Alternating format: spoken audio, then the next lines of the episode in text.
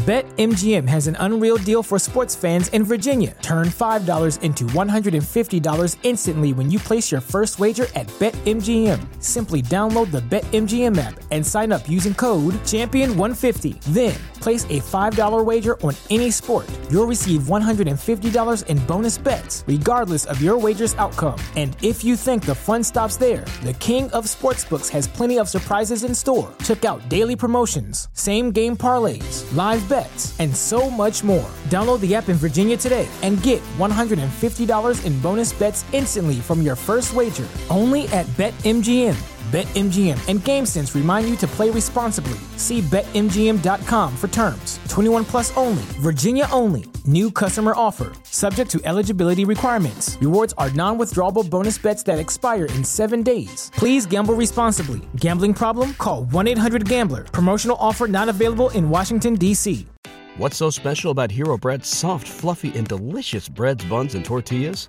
Hero Bread serves up 0 to 1 grams of net carbs, 5 to 11 grams of protein, and high fiber in every delicious serving. Made with natural ingredients, Hero Bread supports gut health, promotes weight management, and helps maintain blood sugar. Hero also drops other limited edition ultra low net carb goodies like rich, flaky croissants and buttery brioche slider rolls. Head to hero.co to shop today.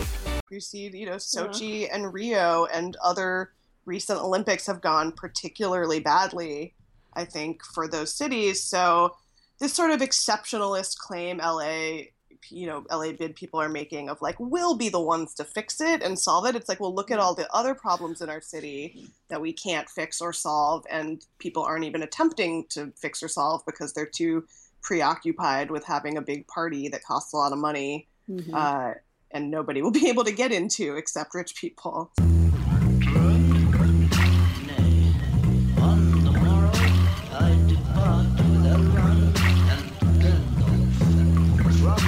Welcome to the Edge of Sports podcast. I'm Dave Zirin. This week, I am going to break down why the Golden State Warriors are almost certainly not going to visit Donald Trump's White House. Also, we're going to speak to No Olympics LA organizers Anne Orchier and Molly Lambert. And if the name Molly Lambert sounds familiar, she's also a journalist for MTV News, formerly with Grantland, and really one of the best nonfiction writers that I know. And so, so excited to talk to Anne and Molly about why they're organizing against the Olympic bid. Also, I got a Just Stand Up and Just Sit Your Ass Down award. So happy to give them both this week, as you will hear. People I really want to raise up and someone I really want to smack down. I also got some words about the Conor McGregor Floyd Mayweather fight because, of course, I do. Because I'm almost required legally to have a take on that. And I got a special question for listeners at the very end. But first and foremost, let's talk some Warriors. And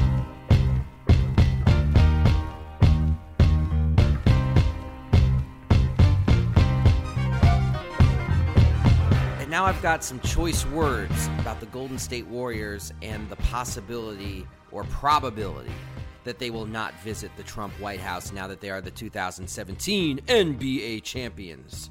Okay, on November 10th, 2016, the Cleveland Cavaliers were due to visit the White House. Of course they were.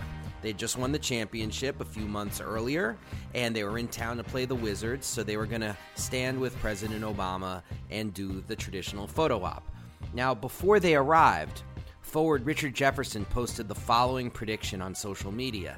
He wrote, Words cannot express the honor I feel being the last team to visit the White House tomorrow. Remember, the election had just happened a couple of days before, and Jefferson's point, of course, was that no NBA team would do a photo op in the White House as long as the space was occupied by Donald Trump. That prediction could become prophecy, but not quite yet. It was widely reported following a single tweet from an unverified account that the Golden State Warriors, amid the hoopla of winning the 2017 NBA title, had voted unanimously that they would not visit this White House. The idea, in retrospect, that this could have happened so quickly before the champagne even dried on the locker room floor should have strained credulity. Yet the reports circulated with viral speed and were soon treated as fact by Newsweek, Vibe, The Independent, and many other news sources and journalists blessed with the blue check mark of Twitter. It moved so quickly from unsourced tweet to reality that House Democratic leader Nancy Pelosi, within hours, issued an invitation to host the team in Washington, D.C. if they did not want to go to the White House. It's an amazing media story, really.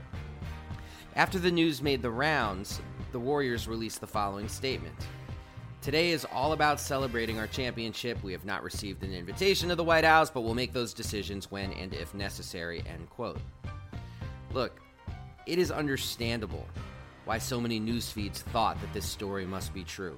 Because if any team would publicly and collectively decide not to make it to the White House, it would be these Warriors. I mean, the number of players who have spoken out against Trump is impressive. David West, who's a reserve but one of the most respected people in the NBA, this is what he said in January, and I really think this is kind of beautiful. He said, All the tactics that Trump used to get elected are the very things that someone like me, who works with youth on a consistent basis, are trying to talk to our young folks out of being. We try to talk to our young people out of being bullies. We try to talk to our young men out of disrespecting women. We try to talk our young people into being accepting of other people's opinions and other people's walks of life. End quote. Now, West, as I said, has hardly been alone. Steve Kerr called Donald Trump a blowhard, and even star player Steph Curry was asked in February if he agreed with Under Armour CEO Kevin Plank that Trump was a quote real asset to the country. And Curry, who is the face of Under Armour, said if you remove the ET from asset. Now, since this rumor, this unfounded rumor, made the rounds about the Warriors not visiting the White House, Draymond Green has come forward and said no, he has no interest in going to the White House. Andre Iguodala has come forward and said no, he has no interest in visiting the White House. It also has to be noted that the Warriors play in Oakland, a place that has seen a terrifying resurgence of white nationalist organizing, and Trump has pointedly not condemned this violence. Those forces represent a threat to the lives and peace of mind of every person of color in the Bay Area, including basketball players whose families walk those streets. It also absolutely needs to be noted that the Trump administration has not yet issued an invitation to these warriors, and I bet they don't, which would be a major break of protocol. But it really would be something if he did, because who honestly would show up? I mean, it might be team owner Joe Lacob holding a jersey, and that jersey would probably be the number zero. Look, these are not normal times, and this is not a normal president, at the risk of stating the utterly obvious. Trump, as the media chases the implications of his latest garbled tweet, is methodically serving a hidden agenda in darkness. If sunlight is indeed the best disinfectant, then the Warriors could play a role in fumigating the White House, whose scent is indeed wafting across the world. And they are absolutely right, even if it's just one at a time, for refusing to go to this White House. Maybe they didn't take a big vote in the locker room, but I truly believe at this point that the message has been duly sent. And I got to end the choice words here by referencing a column by Sally Jenkins of the Washington Post. I know Sally, she's been a guest on the show in years past, and she wrote one of my favorite books. But all those good works don't change the fact that she wrote something so god awful wrong when she wrote that in the wake of the Alexandria, Virginia shooting of Republican congressional leader Steve Scalise, that the Warriors should go to the White House as an act of social activism to show that we are not so divided in this world. And she referenced the fact that a quote unquote Sanders supporter, being the person who shot at Steve Scalise, just shows how an effort must be made on both sides. Look, this is a horrific line of argument. First of all, this idea that there's a collective guilt on the left because of one 58 year old nut with a gun is absolutely absurd and obnoxious and ridiculous.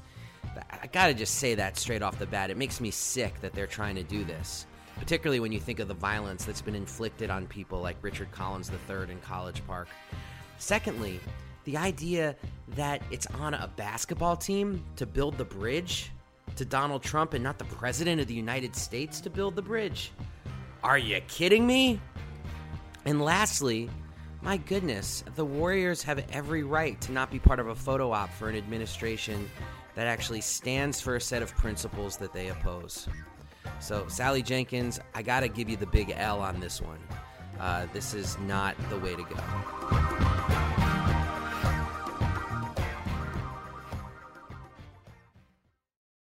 We are back on the Edge of Sports podcast, and now an interview that I think you will absolutely find fascinating with No Olympics LA organizers Anne Orchier and journalist Molly Lambert. And my first questions for you. Uh, just straight up, where are we with the LA Olympics? What do you think? Do you think Los Angeles is going to get them? Will it be 2024 or 2028? What's the latest forecast? So, uh, as far as we can tell, all signs point to LA getting the Olympic bid for 2028 in September. Um, the tricky thing about navigating this particular situation is, uh, first of all, that it's completely unprecedented for the IOC to award two cities at once. So we don't have any reference point for how this thing typically works out. Uh, and of course, there's also the fact that the IOC. Um, is completely unaccountable and they get to decide their own processes and rules. So the reality is, for all we know, they could throw everything they've discussed up in the air and announce something completely different in September. Mm. Uh, from a purely logical, rational, predictive standpoint, it, it seems most likely that they would uh, award Paris for 2024, um, just given the hard line that Paris has put forth about wanting that year um, and not accepting a 2028 bid, plus the kind of sentimental and optics based argument for having it in Paris that year because of their centennial. Um, but you know, you never know. Some dictatorial city in Russia could come in with a really great offer for them, and they could give them the 2028 or 2024 bid. Well, they they do seem to favor those dictatorial outposts, yeah. so they can get it done and get it done with extreme prejudice. Um, Molly, for, first and foremost, to you, I have, I have a Olympic question for you, but just to establish where you're coming from. Um, is is this LA Olympics issue for you, Molly, something that you came towards as as an activist, like oh Olympics, hell no, how do I get involved? Or was this something where you started to investigate it as a journalist and just did not like what you were undercover, what you were um, uncovering? Um, I mean, I was just uh, in this group of people that were sort of investigating the Olympic bid and what is so kind of corrupt about the IOC as an institution. Uh, there's a lot of interesting kind of journalistic angles on what's wrong with the Olympics. Um, but mostly just as a as a LA resident and as somebody who's grown up in LA, I thought it was just uh, sort of an interesting way to bring attention to a lot of issues in LA that we think are just a lot more important than getting the Olympics here and just sort of the idea of that people are willing to spend so much money on something that is so frivolous when we have a lot of real issues in the city, uh, especially homelessness, that are very visible and apparent to anybody who comes here uh, that just are so much more pressing. Mm. And and and for you, if someone like in, in an elevator was like, okay, they you know they see your button and they say, why should I be against the Olympics coming here? What do you hit them with first and foremost? First and foremost, I would say just that the entire process as it stands now is um, pretty spectacularly undemocratic. So, you know, we would assume that anything that operates both at this scale and this level of, uh, of sort of secrecy um, and elitism that the Olympic bidding process does would be something to be concerned about um, you know, the fact that this is a multi billion dollar, multi year, and in some cases, you know, decade long process, uh, you know, of, of, selecting the city and then how, like planning out the the hosting process um, that's really in the hands of maybe like 150 of the world's most wealthy and powerful people. And it's something that affects the the residents of a host city for years and years and years after the bid happens and after the games happen. Um, and so, you know, just to start with, uh, that would be my most general concern, and then everything kind of comes out of there. Mm. And, and Molly, this question is, is going to be a little odd, but I hope you bear with me here. Um, yeah. It's I've been covering the Olympics since 2004, I guess was the first one I covered. And one thing I've always seen is the way the Olympics can scar a city, change a city, um, turn a city really into something that it wasn't before. And I'd feel like I've been reading your writings about LA for so long. You mentioned that you were, uh, you know, born and raised LA native, that rarest of of individuals. And what I mean, you write about LA in a way that makes me see it as this kind of dirty, magical, amazing, awful, amazing, amazing, amazing place. Um, what is it about LA that is magic to you, and what are your concerns about what the Olympics could do to LA? Well, I mean, I think what makes LA a great city are the residents, and everything about the Olympic bid is geared around uh, not democratically what people in LA actually want, and not asking them, and not trying to see what would actually benefit the city. And it seems, in a, you know, in a way that LA things can be sometimes, this seems like sort of a big a theatrical production that superficially, you know, is very spectacular, but really has nothing underneath it. It kind of represents a lot of just corruption, uh, you know, international corruption, and uh, it just seems like it is, uh, you know, people are push. It's being pushed on people because of the '84 Olympics and because of you know trying to force nostalgia for the '84 Olympics but um, you know, we've just been talking a lot about this in our campaign, which is that we really think the '84 Olympics were, in a lot of ways, just the beginning of uh, the big ramping up of police militarization in LA mm-hmm. that everybody is now familiar with because it has swept the country. And, uh, you know, it gave them an excuse to kind of bring in SWAT teams and their, uh, and to do things like Operation Crash and Hammer. And so you know, we we think it's one of those things where if you just kind of look a little deeper, anyone can really see that what this is about is not benefiting the city. It's not about benefiting the residents of the city. It's about the egos of billionaires that mm-hmm. want to put something on their resume and that don't care what happens to the people and don't care if people get displaced and don't care about you know what's very important to us is that one of the things they would do is be handing over the keys to the city basically to Department of Homeland Security, which uh, is just a terrible idea for a lot of reasons. So, yeah, as somebody who cares about LA, I think that I just uh, have become really passionate about this because it kind of brings a lot of these issues that are under under the rock. Kind of, if you lift up the rock, there's like a, a lot of bugs underneath. Mm-hmm. Now, you mentioned the Homeland Security issue, and that, of course, was less of an issue in 1984. That was more of like a Daryl Gates operation, as as ugly as that was. But Homeland Security also brings with it the specter of ICE and immigration. Can can you speak a little bit about how that intersects with why Angelenos should oppose the Olympics? And that question's for for either of you.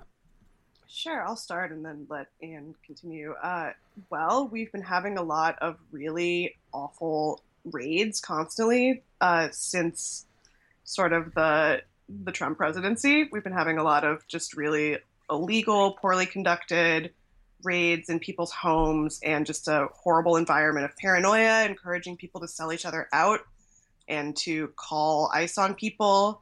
And so people are afraid to report issues with landlords that they have. They're afraid to report domestic violence. It is a horrible environment of paranoia and fear. And you know, to just uh, talk about bringing in more national DHS stuff uh, in the future, it just seems like something that nobody wants except the people that want this Olympics because they want to put a feather in their cap on their resume.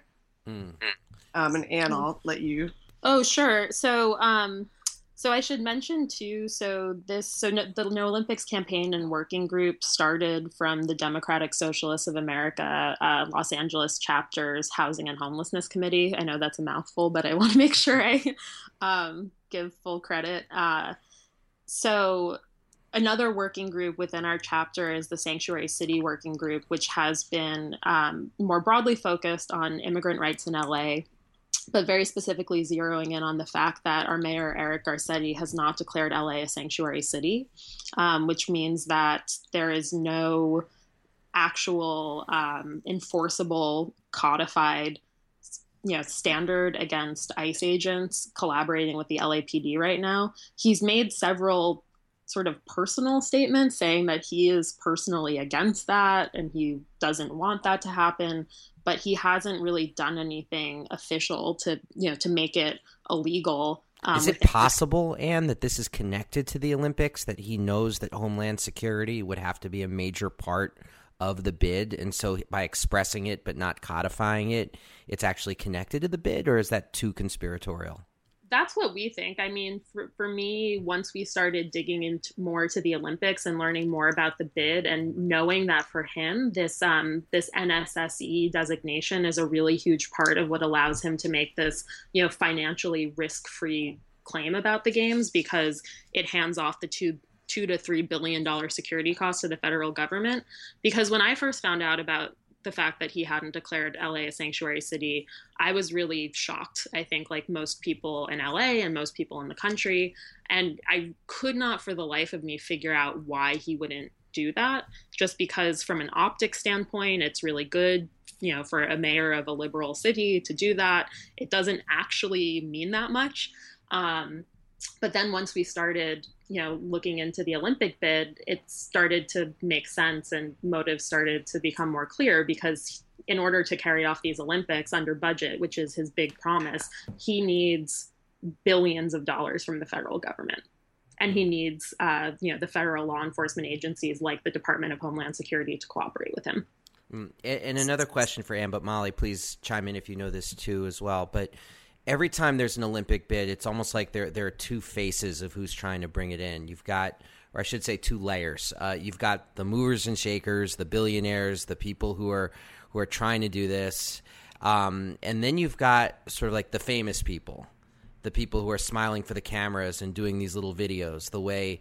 Yeah, in Boston, they had like David Ortiz being like Olympics, great, you know, and and so, who in LA, who is the face of this bid? Who are some of the people of of fame, if you will, who are stepping forward to be part of the PR team, and and who are the real movers and shakers?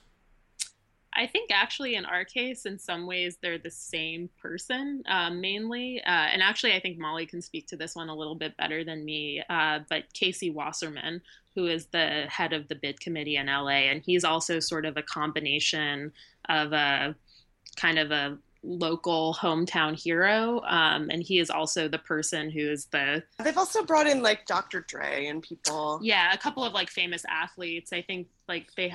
It's sort of unclear what their relationship is with the bid, and they're not. They've brought in a few celebrities who aren't as closely identified um, with the bid and the sort of you know public relations arm of it. Like I think Serena Williams has been in a couple videos. Um, but like yeah, they brought in some comedians and stuff to do some of the the promotional videos. I mean, I think that's a big part of it in LA too, is sort of the optics of like, oh, we've got famous people on board right. because we're LA.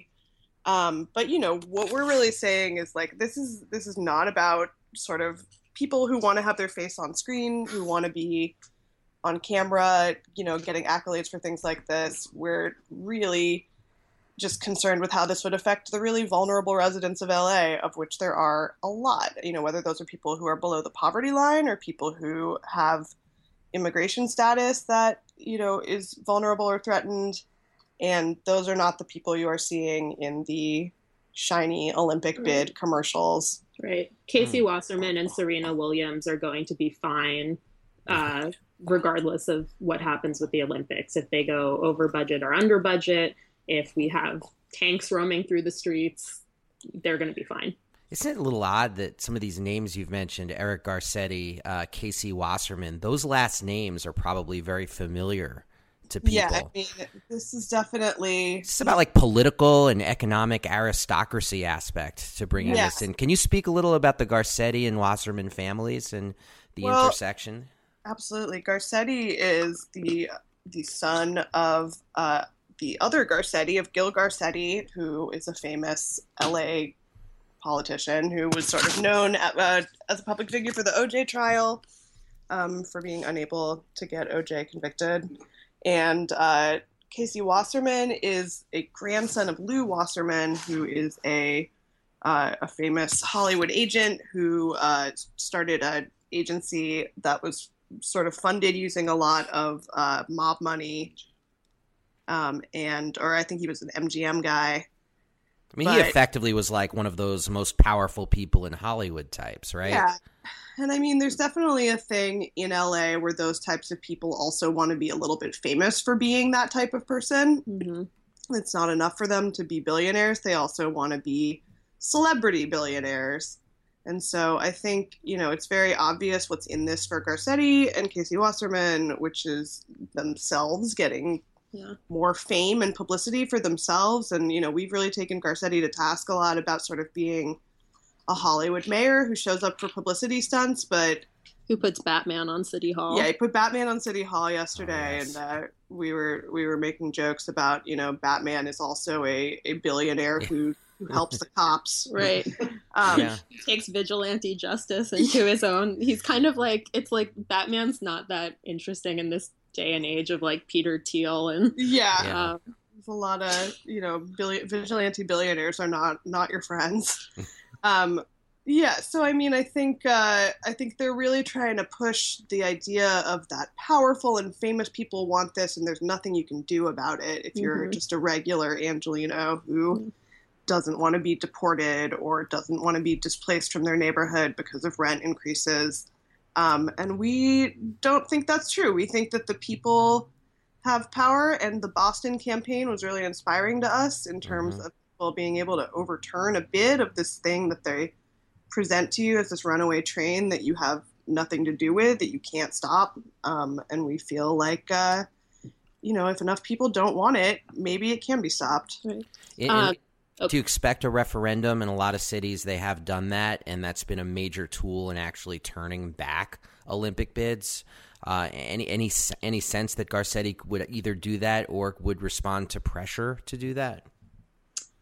Um, I think so. That's something we've been thinking a lot about. Uh, something I was thinking about earlier when Molly was talking about uh, what she loved about LA and what made it magical. Um, you know, as a transplant, one of the things that I've really responded to about LA is the amount of uh, political conversation that happens here. The fact that we are voting constantly, um, as annoying and messy as it can be, and but just just the idea that there are we vote frequently and we vote on a lot of things, which is something that makes this whole bidding process all the more bizarre. That you know, less than a year ago, we were voting on uh, what to do about plastic bags and the fact that we have no say in the Olympics is very strange. And I think there would be a lot of appetite to have some kind of vote or referendum. Um, we think it should be statewide because the way the bid is structured right now, the entire state could be affected by the games. Um, the taxpayer guarantee says that LA is responsible for covering up to $250 million of the cost, and then beyond that, it goes to the state. So, and that's something that it seems like a lot of people in the state don't know about.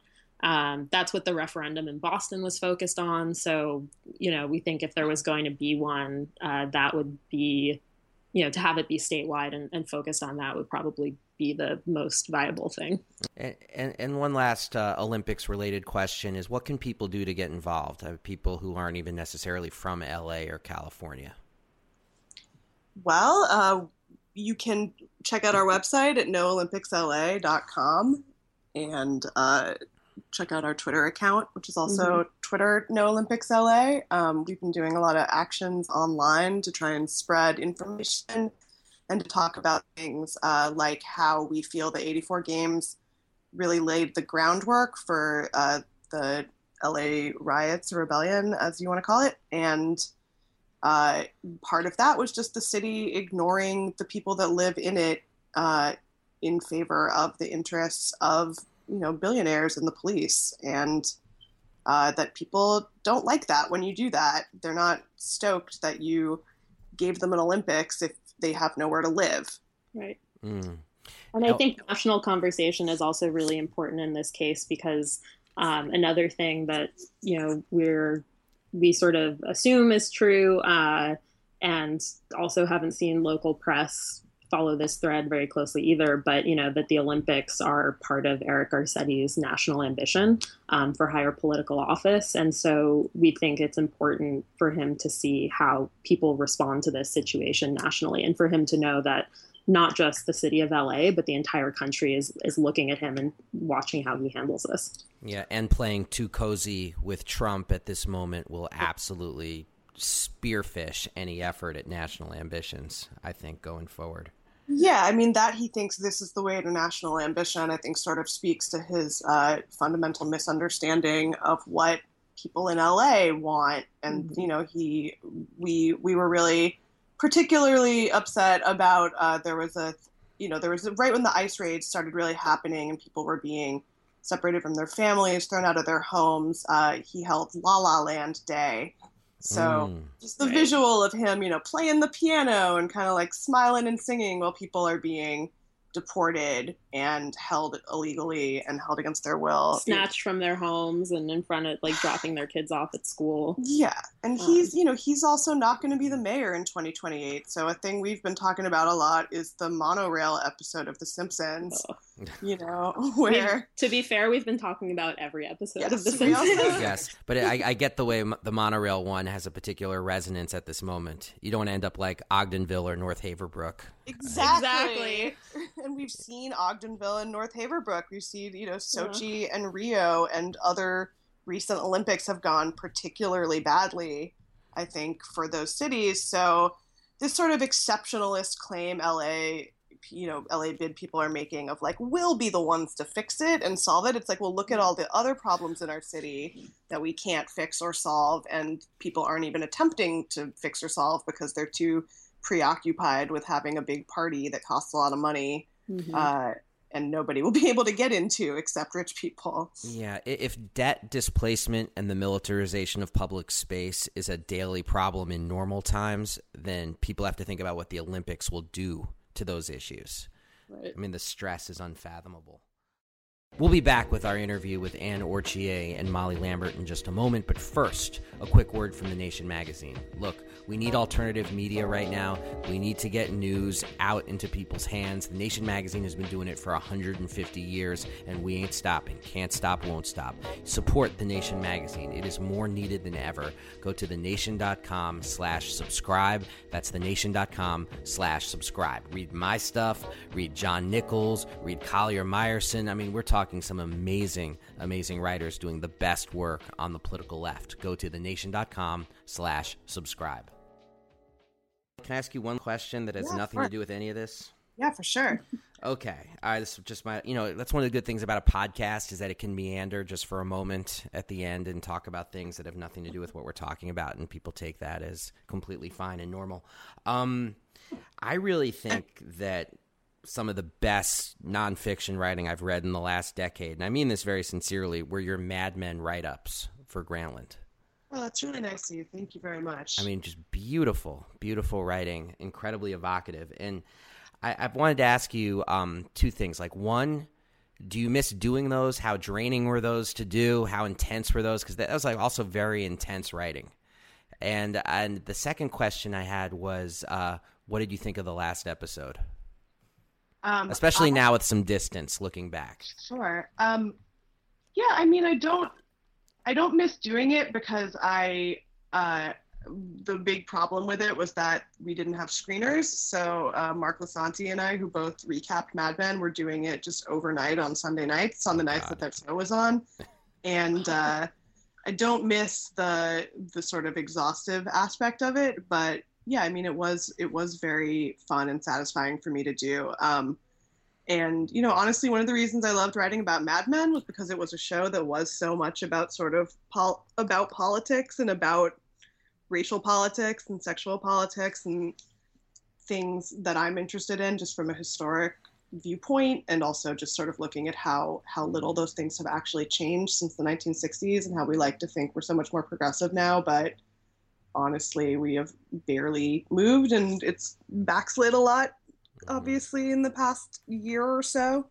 more than the past year. But um, but it also does feel kind of exciting in this way, where it feels like maybe people are kind of yearning to be radicalized again and to feel like they can change things mm-hmm. and not to sort of feel like history is going to trample them yeah. um, that they can be individual players in in the story of of their own lives and of history. Write our own narratives. Um, in that last episode, how's it sticking with you now, uh, like a year after the fact? That last episode, um, although actually that area, Esalen, where Don goes uh, to the sort of meditation center, has been affected a lot right now by natural disasters oh, because um, that is another California problem we have that we didn't even really get into about the Olympics. But obviously, there's like a lot of things that could happen in California naturally that would affect uh, any kind of big public event, such as a drought or an earthquake. And um, Esalen is currently uh, a lot of Big Sur is having tourism issues because nobody can reach it. There's like a bridge that collapsed in the middle, and they're having mudslides and stuff. Sorry, I made this really depressing. no, no, no. This is actually really important because the environmental impact of the Olympics, just, they always try to dress it up in this kind of green language, like these will be the green games, and the reality is is really quite different. That's what they said about Tokyo. They made that promise, and it just turned out, or it just came out that they're using Malaysian rainforest wood um, to build, you know, to realize the vision of this uh, architectural centerpiece. Yeah, I just can't believe that Tokyo, the story of Keno Ena. Are you guys familiar with that story? Very no. briefly, it's one that worth carrying around in your back pocket for the elevator conversations. Uh, Keno Ena was displaced from his home for the 1964 Olympics and you know he is able to come back from that build a decent life for himself get a small business. And now that small business is being torn down for the 2020 oh god. Olympics. So, so it's like that, to have this happen in his life twice uh, 40 plus years or 50 plus years apart. I mean it's, it's staggering yeah i mean i think um, i think the real lesson of mad men also is just to uh, interrogate what you're being sold and mm about why certain things are so sellable and mm-hmm. who's actually making a profit on those things, you know, and if you're selling people insecurity and fear and uh, telling them that they have no choice in the, uh, you know, in anything, then uh, that sucks. And we feel like people should be more accountable, um, especially if they want to be public figures and they want people to vote for them, then they need to engage with what cities actually need and not just what they think will look good on a resume. Right. Mm. Eric Garcetti ran on a platform of ending homelessness in LA. We just found out that in the last year, the homelessness count has risen by 23%. And it just feels like he's moved on from that vision. And now, when he talks about the future of LA, it's much more in line with this bid committee vision where LA is basically San Francisco. It's a home for like hip, mm. young, multicultural, you know, elite tech workers. Um, he wants, you know, it, it, seems like where he's actually putting his effort and work isn't becoming the mayor who ends homelessness, but becoming the mayor who fixes the Olympics. Wow. There's a Mad Men connection to this too, because LA played this really interesting role in that series mm-hmm. of kind of like this fantasy reality gap for Don Draper. And you could you will see if you haven't seen it yet the way the Olympics are being sold as being good for the vision of LA as opposed to the reality that you guys are talking about like homelessness and displacement and the rest of it and more like the La La Land Olympics.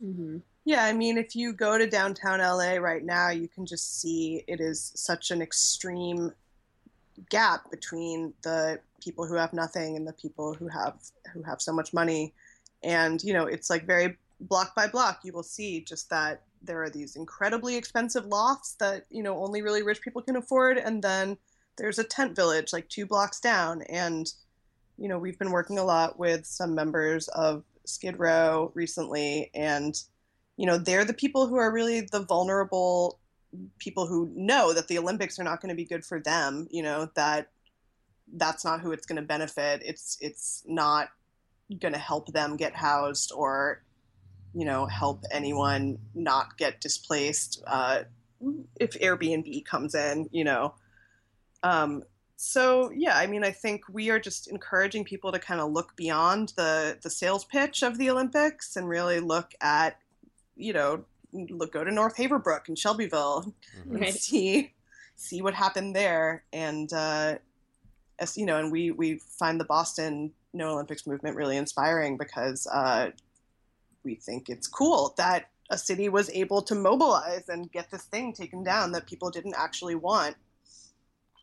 Yeah, and that's that really is what it takes, and that's also the only thing that's ever going to change the IOC is when they realize that they uh, cannot find a place that's not an autocratic dictatorship to call the Olympics home. Hey, I really want to thank you guys for the time. Um, Molly, I know you're a music writer, and I'm guessing since you're a friend of Molly that you also write about, uh, you also like music. Um, we always like playing intro and outro music for the show that people actually listen to and like. So, what what's your guys's uh, what's your theme song? Oh, I would like to say that our theme song is uh, "Too Short, Blow the Whistle." I go on and on, can't understand how I last so long. I must have superpowers, rap 225,000 hours. Get a calculator. Oh, There's kind of like a sports connection, but also we're we're gonna be the whistleblowers who uh, yeah. I'm down. Wow, that's very Oakland, but I'm feeling it. and I do believe Too Short was part of the Warriors uh, championship parade. I think he had his own bus. So that this all works very well with some of the themes of this week's show. Hey, Yeah, I mean, we're across California. We support Yeah. hyphy. Yeah. excellent. California Coalition. Yeah. Go John.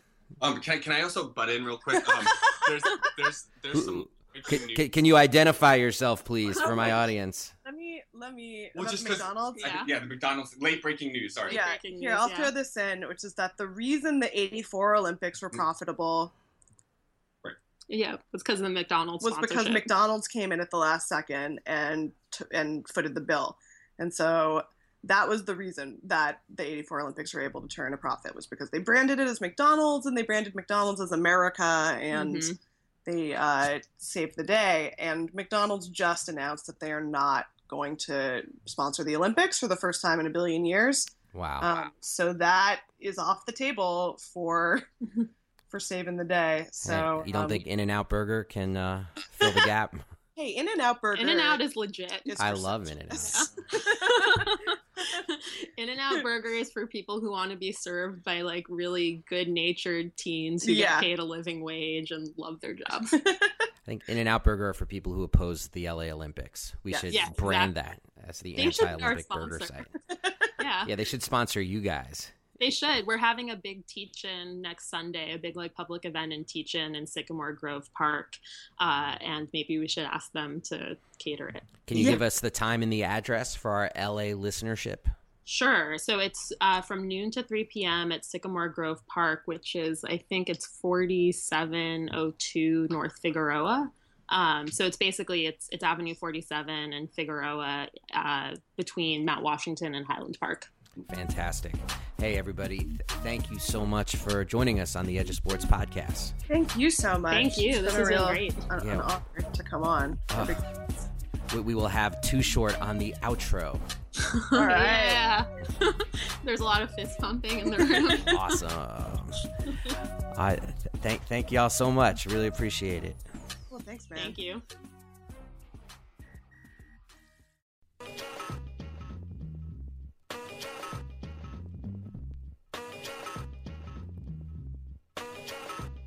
Now it's time for the Just Stand Up and Just Sit Your Ass Down award. Just Stand Up award was so easy. It goes to the WNBA Seattle Storm, who are going to donate $5 from every ticket sold for an upcoming game to Planned Parenthood. It's a beautiful act. And when I think about players on the Storm like Sue Bird and Becky Stewart, Becky Stewart is somebody who was live tweeting from the airports earlier this year when Donald Trump was trying to impose his Muslim ban. It's kind of a beautiful thing. It's also beautiful because you have to ask yourself the question why does the Seattle Storm even exist? Well, the Seattle Storm exists because the team decided and Clay Bennett decided that they would not move with the Seattle Supersonics to Oklahoma City uh, to be the women's team in Oklahoma City to go alongside the Thunder. Because remember, all WNBA teams are also um, usually run by uh, the the ownership group that's in charge of the men's team. So it really is uh, something like the Seattle Storm are the independent WNBA team apart from Clay Bennett, who is one of the most right wing owners in sports. Again, he owns the Oklahoma City Thunder. So the Storm are independent, unbossed, and unbowed, and now they're giving $5 of every ticket to Planned Parenthood. That could not be more badass. Just stand up, because you're standing up. Seattle Storm. Can I get an amen? Amen.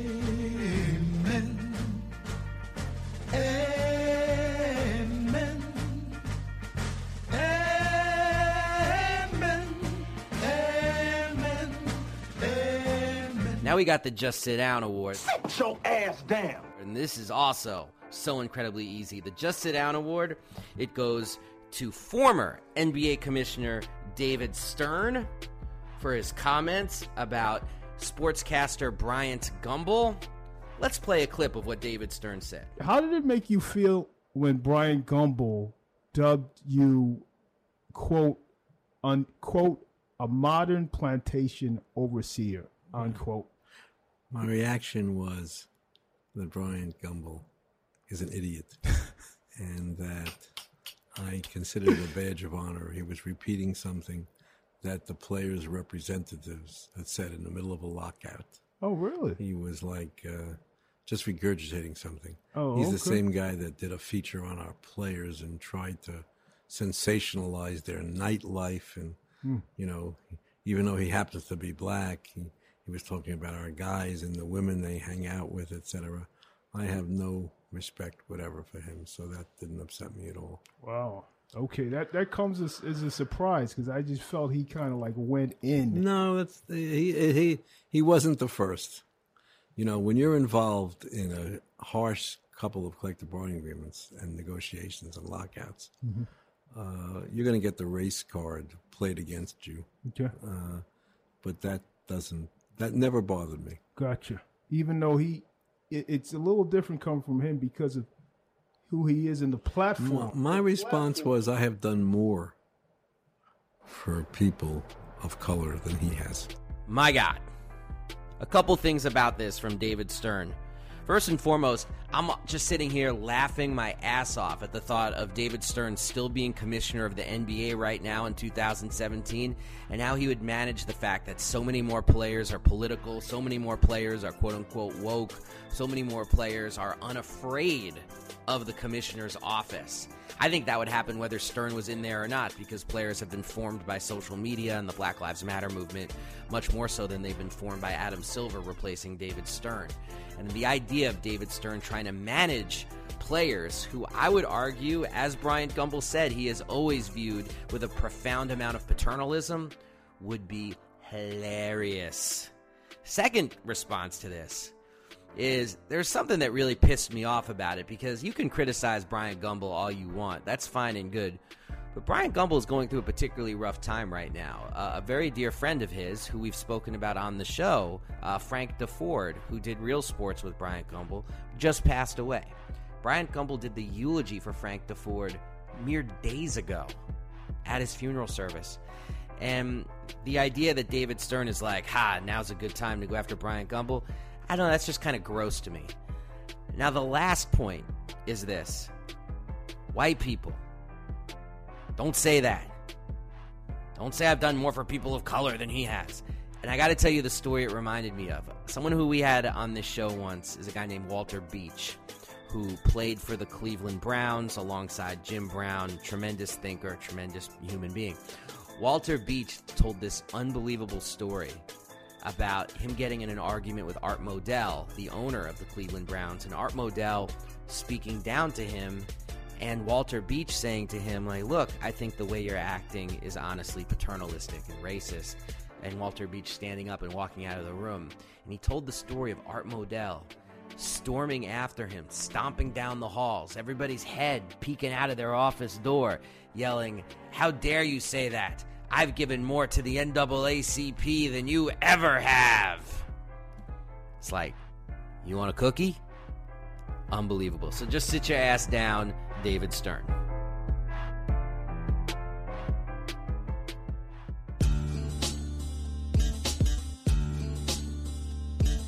And now it's time on the part of this week's show that we call Kaepernick Watch. The latest issues, comings, and goings with free agent quarterback Colin Kaepernick and his political pariah status relative to the National Football League. Uh, first and foremost, Kaepernick charity news. Uh, he gave $25,000 this past week uh, to build community gardens in North Minneapolis. And I wanted to mention that because I went to college in the Twin Cities, and North Minneapolis is a food desert. It's like there's nowhere to go to get fresh food if you're a young person. And that's been a big part of the Kaepernick mission, has been about food literacy and nutrition. And so to see him investing in those kinds of things, people who can't afford to go to Whole Foods, just bought by Amazon, by the way, people who want to build community markets as an alternative to corporate organic foodery, uh, this is a big deal. And so props to Colin Kaepernick for that. The other part of Kaepernick watch this week is friend of the show, Michael Bennett going ham in support of Colin Kaepernick at a news conference, wearing an I Know My Rights t shirt and hat, both of which are put out by Kaepernick and his organization that tries to educate and mentor young people. And one of the things that Michael Bennett said was obviously there's an elephant in the room why Kaepernick isn't signed, and most people know why. I've said this several times, and I'm not afraid to say it. I think race and politics and sports is something people don't want to hear about nor do people want to be a part of. And wow, that's a pretty powerful thing to say. And I'm proud of Michael Bennett for standing up for Colin Kaepernick. And I don't think this is the last time we're going to hear about the Michael Bennett Colin Kaepernick nexus. This episode of the Edge of Sports podcast is brought to you by The Dig, a podcast from Jacobin Magazine. The Dig is hosted by journalist Daniel Denvir and features in depth interviews with the smartest voices on the left, from Corey Robin and Linda Sarsour to Keeanga-Yamahtta Taylor and Glenn Greenwald, discussing socialism, conservatism, immigration, mass incarceration, education, the media, and more. Find The Dig on iTunes or wherever you get your podcasts.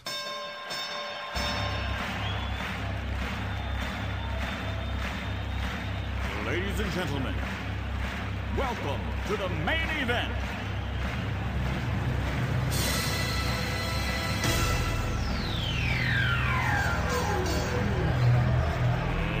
Let's get ready to rumble! And now, my take on the Conor McGregor Floyd Mayweather fight, if it happens, and I guess it is going to happen. Look, first and foremost, I feel like I'm contractually obliged to say something about this. Otherwise, I'm just telling y'all right now, I would not pay for this fight.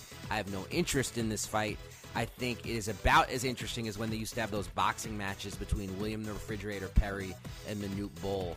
This is some silly, silly stuff. Second thing I want to say before I say a word about this fight is that I think Floyd Mayweather is really one of the worst people ever produced by sports. The issues of violence against women, the letters that his own children have sent to him. I mean, you don't have to go too deep into the Google well to see that this is somebody who, I mean, frankly, I just don't want to be financially supporting.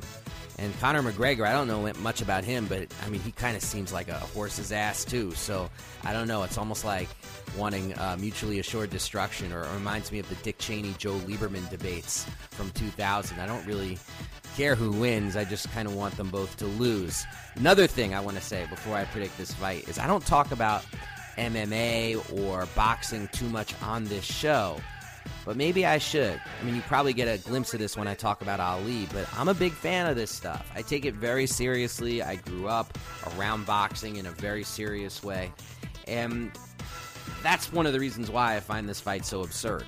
Because Floyd Mayweather is a boxer, and Conor McGregor isn't. And so we're supposed to pay all this money to watch someone who is a boxer against someone who's not a boxer. Now, let's all keep in mind, please, this is not a mixed martial arts fight. There won't be any kicking, there won't be any takedowns. This is just straight up boxing. And the one advantage I see for Conor McGregor at all against Floyd Mayweather is that Conor McGregor is 28 and Floyd Mayweather is 40. That's a pretty significant age gap. But at the same time, I don't see a world where Conor McGregor lands one punch unless Floyd throws this fight or lets him get a couple punches in so he can have a rematch and make nine more figures and maybe then a best of three after that. So let me tell you what, what I think right now. One, I'm not paying for this garbage. Two, If Conor McGregor wins, I will absolutely believe 5 million percent it's because Floyd Mayweather let him win so he could have more paydays. So I don't take that, I wouldn't even take that seriously as a result. And three, if Floyd Mayweather goes there and actually fights his fight, Conor McGregor will not land one punch. It is an absurd, idiotic spectacle. And what else can I say about it? It says a lot about the state of boxing that we're even interested in the result. Gee, that was a cheery note. No, but I'm not even joking around. Like, I, I bet when it's all said and done, I will have enjoyed Floyd Mayweather versus The Big Show at WrestleMania than Floyd Mayweather versus Conor McGregor. Okay, my producer Dan is making the point that MMA might be tougher than boxing and Conor McGregor can take a lot of punishment. But that's Floyd. Floyd largely doesn't necessarily even do knockouts. He'll bob and weave and punch McGregor for 12 rounds. And McGregor, unless Floyd lets him, McGregor will not land a punch. I can't stand Floyd Mayweather personally, but I will also say that he's arguably the best defensive fighter in the history of the sport. He's that good. 49 and 0. It is what it is. Conor McGregor ain't landing a punch unless Floyd wants him to. I'd rather watch William Refrigerator Perry against Manute Bol. But Manute Bol died. Makes me sad. Basketball may be a game of giants, but there is one man who stands above the rest Manute Bol.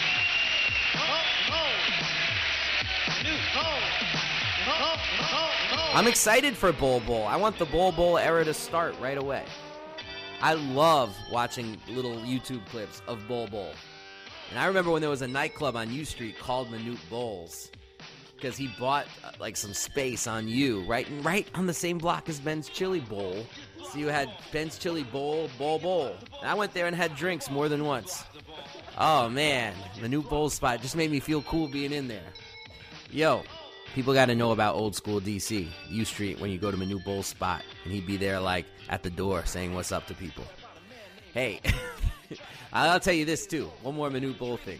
The most unpolitically correct thing I ever heard in a broadcast. I can't believe I've been looking for the tape of this forever. If anybody can find it, please let me know. I went to college, like I said, in the Twin Cities. Uh, people might know that about me. The local play by play guy in the Twin Cities was Kevin Harlan, who now, of course, is insanely famous. Back then, he was just like this incredibly young prodigy announcer. I mean, just you could tell right away this guy is amazing. And it was Kevin Harlan uh, and Kevin McHale, which was a great tandem doing the games. It was a lot of fun, which you had to have when you're watching Pooh Richardson on the court. So, they played the Golden State Warriors one one evening, and Manute Bol hit like four three pointers in a quarter. And this was back when, first of all, people weren't shooting a lot of three pointers. It was part of Don Nelson's like master thing where he would have Manute Bol come up the court late on offense and have him be the trailer, and they would throw him the ball, and he was shooting threes. And people just didn't make as many threes back then, so it was crazy. I mean, even seeing a guard hit two threes in a quarter, you'd be like, "Oh my god, he's on fire!" And here's Manute Bol hitting like four threes in a quarter, and on the fourth three, uh, he's he looks up to the sky, and the crowd's going nuts, and Kevin Harlan is screaming, and Kevin Harlan says, "Manute Bol looks to the heavens." And prays to his gods, whomever they may be. And he's saying, Gods, keep the triples coming!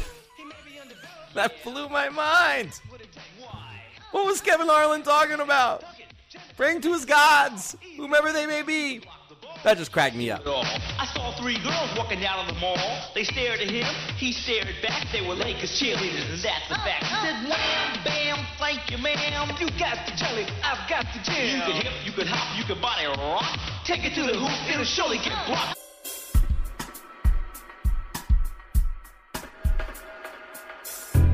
Hey, this is the Edge of Sports Podcast. I'm Dave Zirin. Thank you so much to everybody for joining us here this week. Everybody, check this out. We have a hotline number 401 426 3343. That's 401 426 3343. Call in, and we're going to play our favorite calls on next week's show. I am saying right now that after watching LeBron James average a triple double in the NBA Finals, I'm ready to have the GOAT conversation. GOAT, greatest of all time. Michael Jordan, Kareem Abdul Jabbar, maybe it's LeBron James. I mean, the fact that the Golden State Warriors had to add Kevin Durant to a 73 win team just to beat LeBron James, oh my goodness. That's exhibit 1A in a GOAT argument. We needed Durant to beat this guy, even though we won 73 games. So I got LeBron as my GOAT, greatest of all time. You disagree? Give us a call and tell me why. 401 426 3343. We will play the tastiest calls on next week's show. Hey, that's all I got for this week. Thank you so much to my co producers, Daniel Baker and David Tigaboo. Thank you so much to Anne Orchier and Molly Lambert. Thank you to all of our listeners out there. We love each and every one of you. If you like the show, please go to iTunes, give us a rating, write a comment, please tell a friend. All of that stuff matters a great deal. We are out of here. Stay frosty, everybody. Peace.